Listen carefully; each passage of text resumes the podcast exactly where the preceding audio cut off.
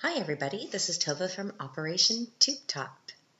And this evening, I'm going to talk a little bit about murder. So, obviously, I've been inspired by My Favorite Murder, which is a podcast that I've been kind of listening to obsessively the last couple of weeks. I'm not a freak, it's just a fabulous podcast. And I guess I've always been kind of fascinated by true crime.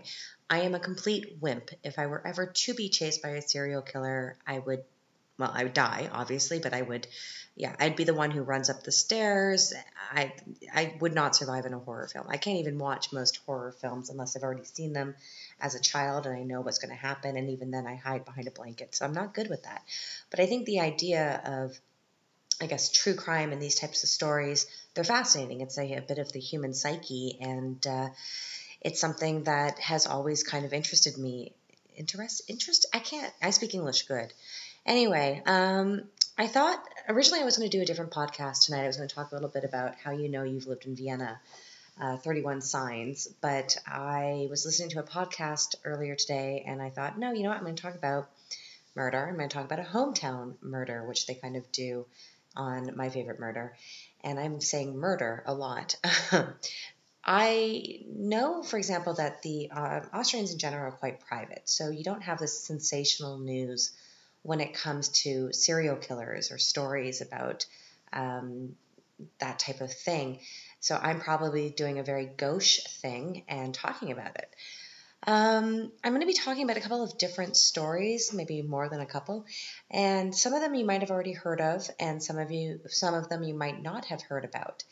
It's going to be it's to be interesting, and I'd be really curious to hear what your thoughts are afterwards, and if you've heard of these stories before, and um, also know that this is not uh, something that we take lightly in general, death and murder, but uh, it's uh, it's kind of a fascinating topic, especially in a city that has so many amazing secrets and stories. So I guess the best thing we can do is get started.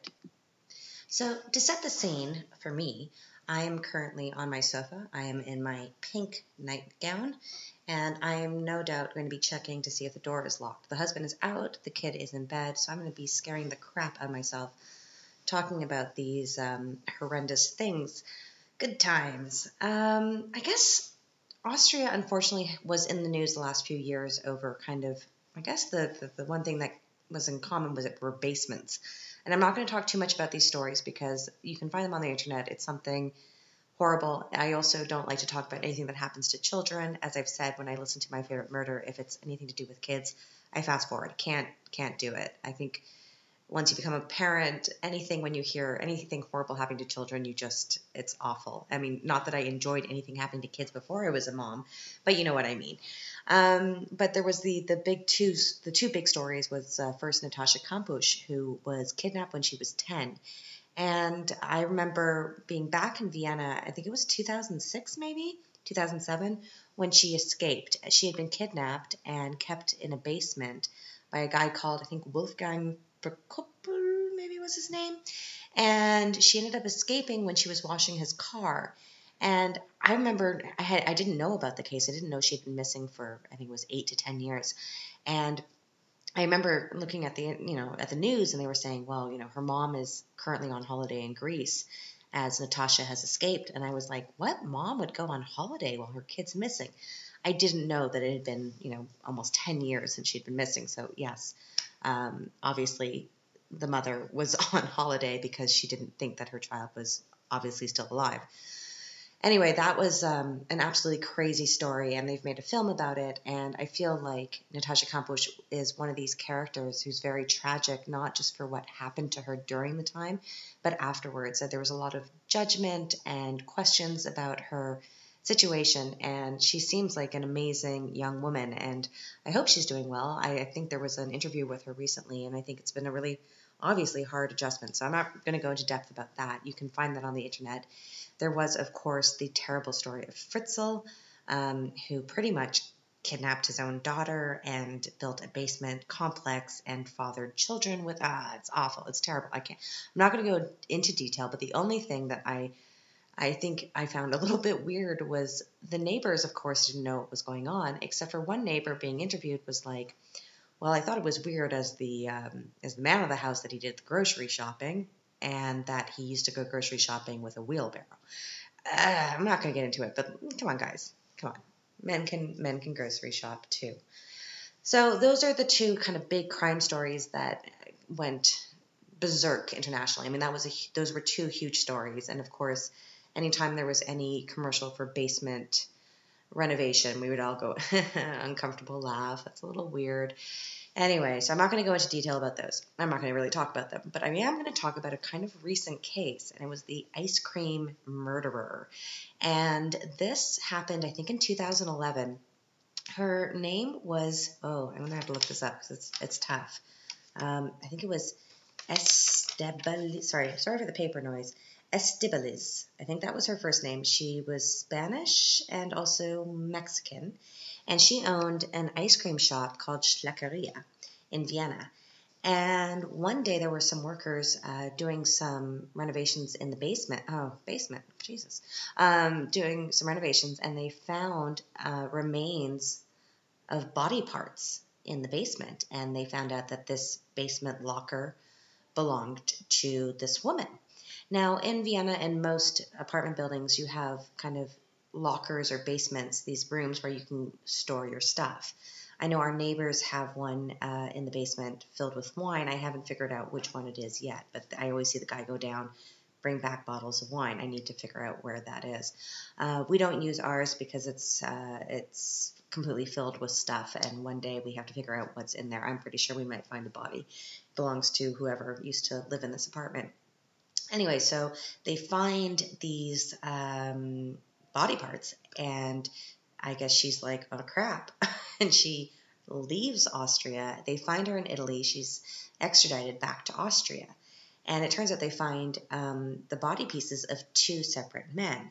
And she's only in her early 30s. She's cute and she owns an ice cream shop and she is, yeah, just, I guess, a regular lady. And uh, it turns out that she killed in 2008 her ex husband and in 2010 her boyfriend. And her story is that with the ex husband, they had divorced and he wouldn't leave the apartment. And she was like, It's my apartment. And he's like, I don't want to leave. And, you know, he was sitting at his computer and she was really ticked off. And she shot him in the head and then took out a chainsaw and cut him into pieces. Now, I, I mean, I don't, I don't know. I, I, you know, you want somebody to leave, maybe get a lawyer. I, I don't know if that's the way to settle that kind of dispute. So I guess she cut him up and then put him into concrete and then put him in the basement. I can't even, I don't need, I don't need, I don't know. Then, because that wasn't the only um, person she killed, I guess two years later she was dating and uh, she was living with a boyfriend and he apparently was cheating on her and he wouldn't admit it and then when he was sleeping, she said he was snoring so loudly, so she shot him in the head. Now, snoring sucks. I get it. It's awful. It's the worst. But I don't think shooting your partner in the head and then again cutting him up with a chainsaw is the solution. Uh, and then she put the body parts into concrete. Now, this is this kind of blew. I mean, blew, uh, blew everybody's mind because you're like, you know, one person, maybe the ex-husband is incredibly abusive. It's a terrible situation. Um, but then two, and then chainsaws and uh, and I, I mean I don't know how much Cillit Bang you need to clean that mess up. That's just awful. So in 2011, she's arrested. She's already two months pregnant uh, when she's arrested, and her boyfriend at the time, uh, she says, you know, this guy's really different. I really, I, I really like him. and they ended up marrying while she was in prison. She was um, put into a, I guess, a sanatorium. She's she's arrested or she's imprisoned. She gave birth to a child, and her parents in Spain adopted the child. And she's married to this guy, and I guess he's like, well, she can't she can't get me now. But she said he's very different from the other guys. Good for her. Um, good for her. She's branched out. So that was a really crazy story. And uh, I remember when people were talking about how she was wearing this like cute little dress from Zara. It was very bizarre. But it wasn't so sensational because, uh, as I said before, Austrians are not, they're very private. They don't want to go too much into this horrific history because they have a horrific history that they're kind of like, let's, let's not, yeah, let's not make this our thing. Let's make, um, let's make schnitzel our thing. Let's, let's focus on that. So that was kind of a crazy story. Um, I guess I'm going to kind of flash back to the 1800s. And this is not, I guess you wouldn't say this is a murder, but nowadays we'd call it a murder suicide, but at that time it was a suicide pact. And this is from Crown Prince Rudolf, who was the son of the Emperor Franz Josef and the only heir to the throne.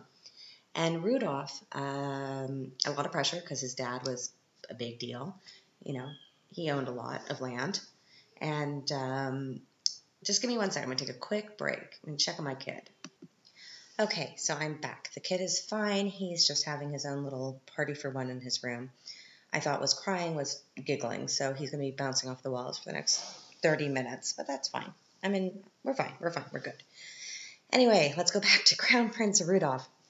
So Rudolph was born in 1858, and there was a lot of pressure, and also it didn't help that his parents were first cousins, but whatever. Um, he ended up marrying in 1881 uh, Princess Stephanie of Belgium. And apparently, the, the marriage at the beginning was great. They got along fine, they had a daughter together. And then I guess at one point she was like, you know, I cannot take these posters anymore on the wall. I really don't like Radiohead. And he's like, I don't even know who you are anymore. Who knows what happened? So he actually even went to the Pope and was like, Can you annul us? And the Pope was like, No, not going to happen. And I think the Pope was kind of like, Do what everybody else seems to do, have an affair. So he ends up dating, he's 30 at the time, he starts dating a 17 year old uh, baroness who is called Mar- Marie uh, Vetsera. And she's young, he's 30, but you know, the olden days. And apparently, the Emperor Franz Josef was not happy with this affair. This bothered him. Um, I don't know why, because Franz Josef was known to have affairs as well, but maybe he just didn't, didn't like the cut of her jib. So around that time, Rudolf had ended up buying this kind of hunting lodge, Mayerling, uh, just outside of Vienna.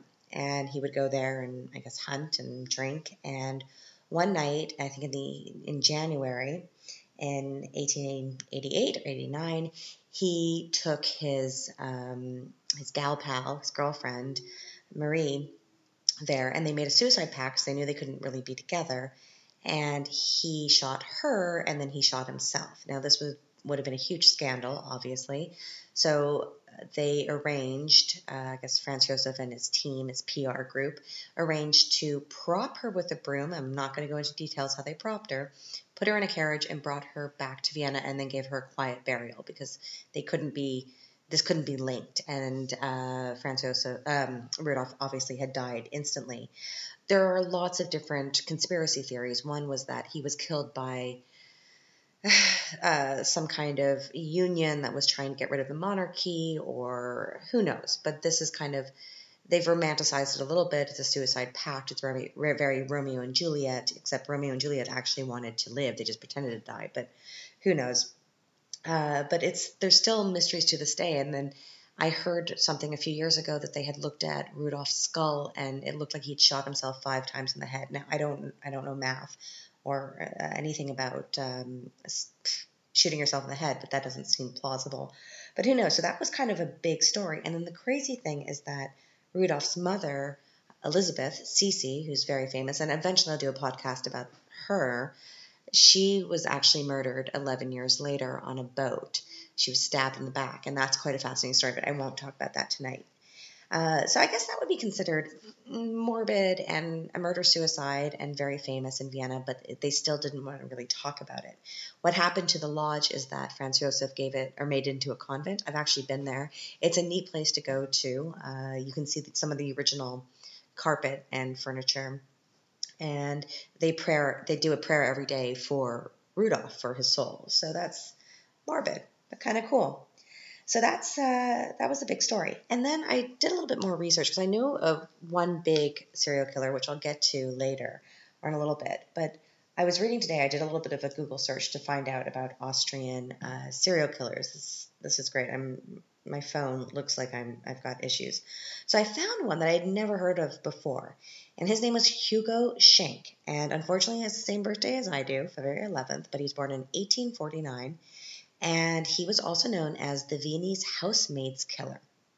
And it turns out that He was known as, and I'm saying in quotes, the girl murderer with the gentle face.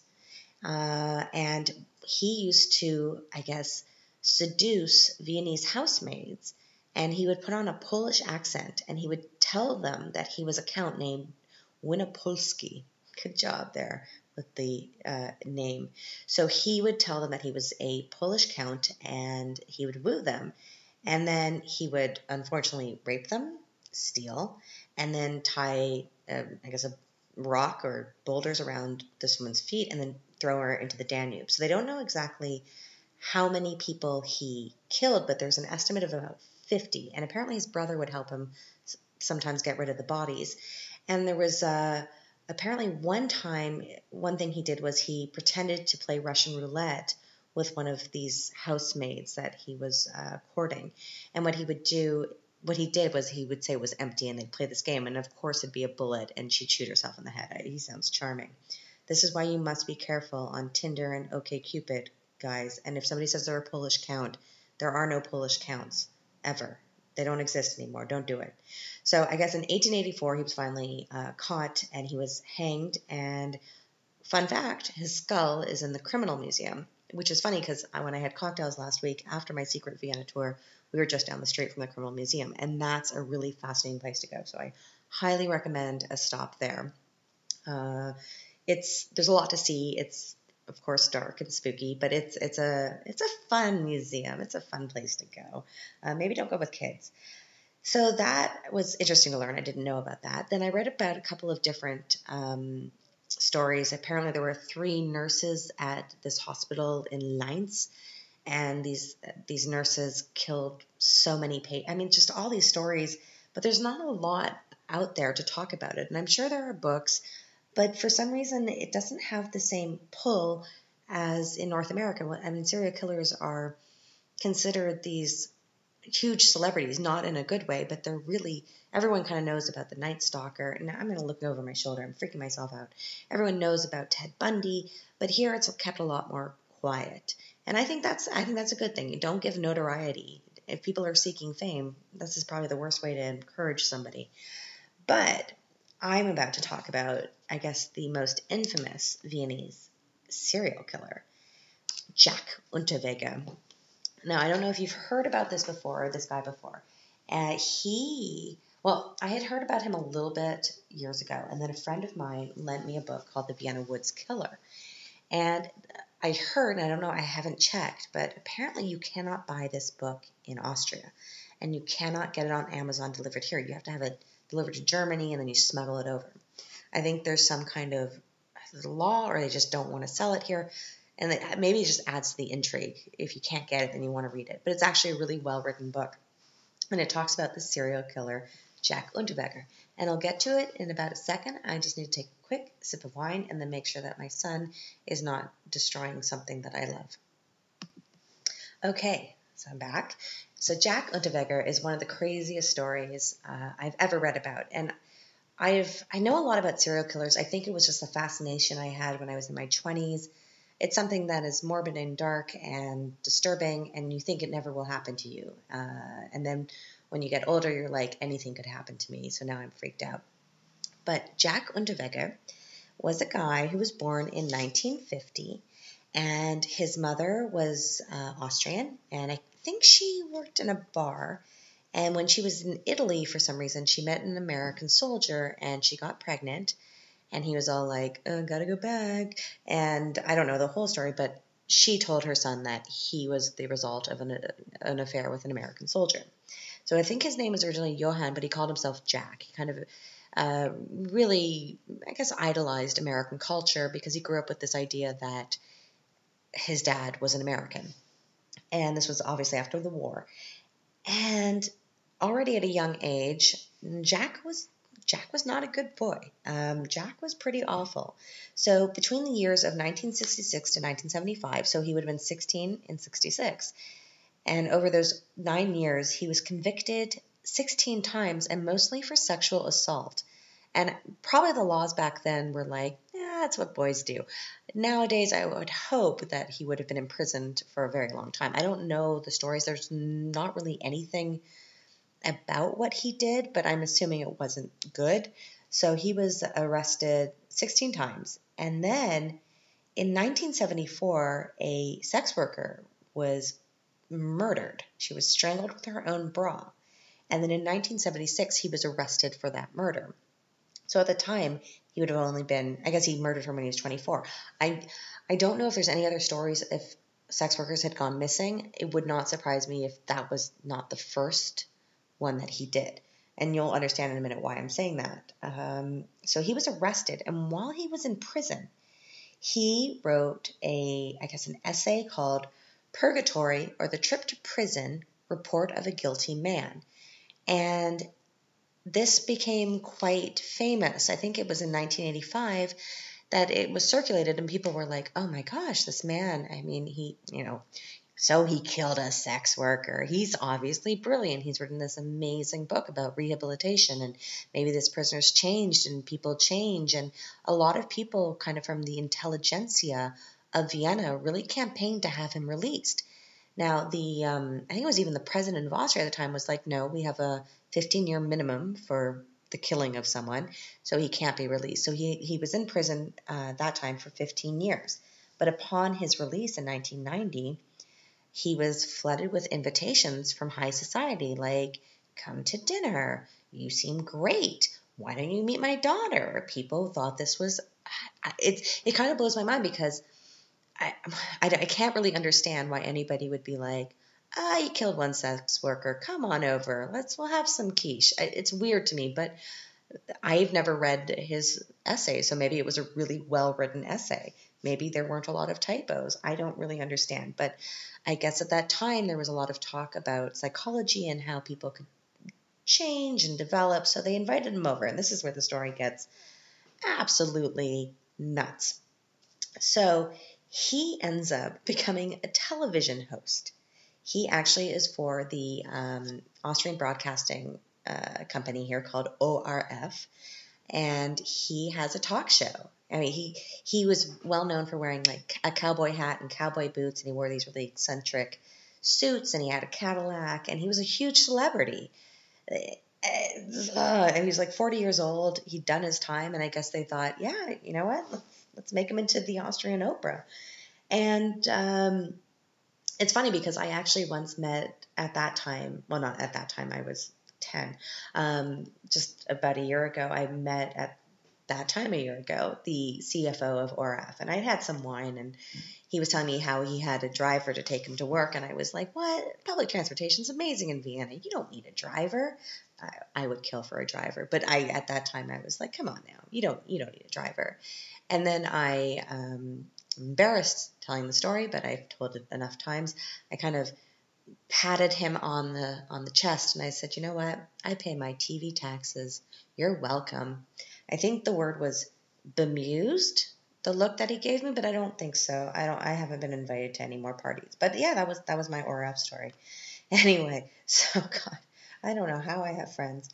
So anyway, he becomes this um, TV show host, and he worked as a reporter.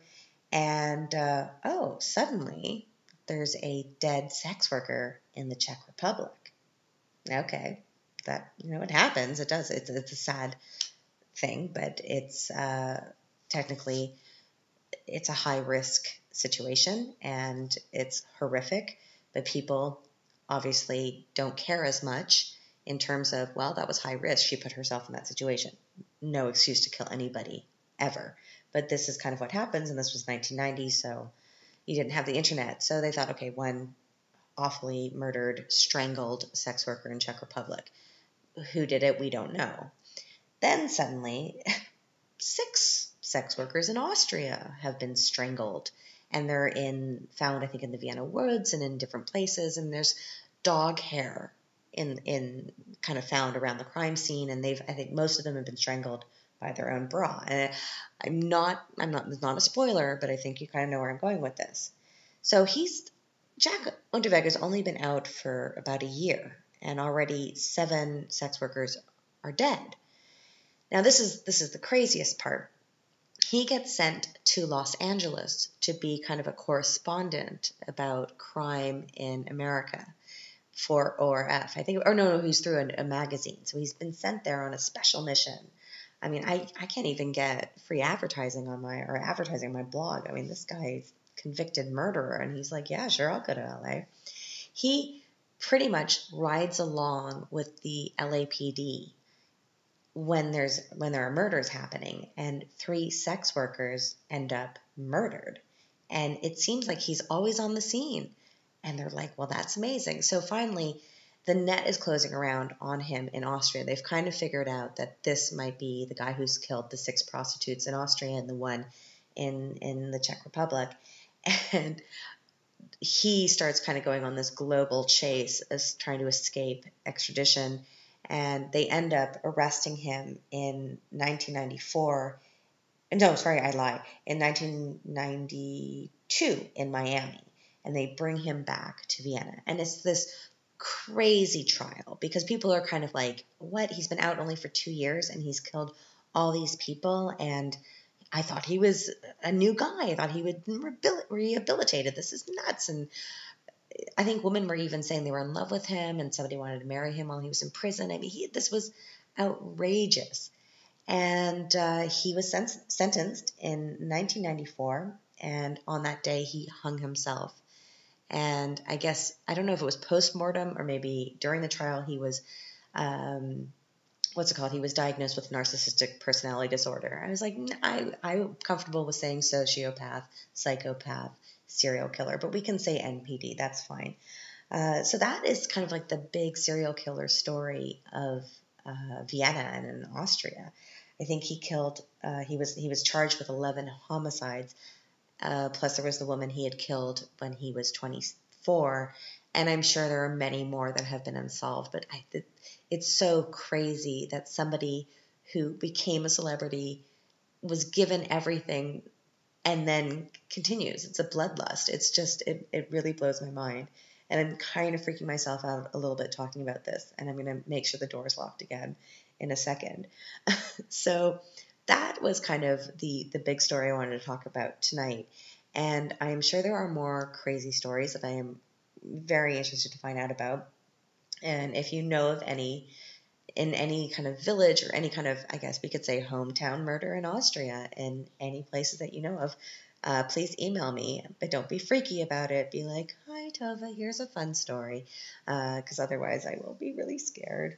Um, yeah, and I guess the last thing I want to say, and I need someone to confirm this for me because I've never had this confirmed by anybody, but I have this memory. Must have been 1996 when I was here just before I moved to Moscow. Maybe it was 95. I lived on Kallenbecker Strasse with my parents. And I remember my parents telling me a story of this old lady who lived in one of these villas, either it was in the 18th or 19th district. And she had been shot to death. And her little dog had been shot to death. I think there were like 18 bullets in like this little terrier, this poor puppy, and she'd been murdered, and then priceless jewelry and artwork had been stolen from her villa, and the police had gotten a tip that they had hidden it in the cemetery. Was it the Sievering Cemetery? I'm not quite sure which cemetery. So all of the Vienna police force showed up to catch the perpetrator, to pick up the artwork that he had stolen and had kind of stashed until he'd come back. And there were helicopters and TV cameras, and there was the whole shebang but this guy was able to outrun them. And I need someone to confirm that this is a true story, that I did not just kind of make it up when I was younger or that my parents were just trying to freak me. I don't remember. So if somebody could tell me if this is a true story or not, I would love you forever because this is just an un- crazy story of bungling cops who couldn't chase this guy and got away with murder, technically. And if you know of any unsolved cases to freak me out even more, please feel free to write me or to write something uh, on the uh, Operation Tube Top Facebook page under this post. So I hope you enjoyed some of these stories. Uh, I, I, I, found them fascinating. Some of them I already knew, some I did not know. The uh, I guess the Jack Unterweger story still to this day blows my mind, and it's something that I guess and I understand why people don't talk about it, especially if the intelligentsia were their were his sponsor, and then he really screwed up. Um, I guess that's it for now. I have kind of a quiet week planned for the next few days, nothing too exciting happening. And I might be doing a podcast on Friday when a good friend of mine is back in town. And we will be talking about her favorite places in Vienna and so on and so forth. I hope you enjoyed this podcast and uh, please continue to listen in the future. And if again, if you have any topics you want to talk about, if you have any things anything about Vienna you want to mention, please let me know. And thanks again for listening. And I hope you have a fantastic evening. And as always, toodles.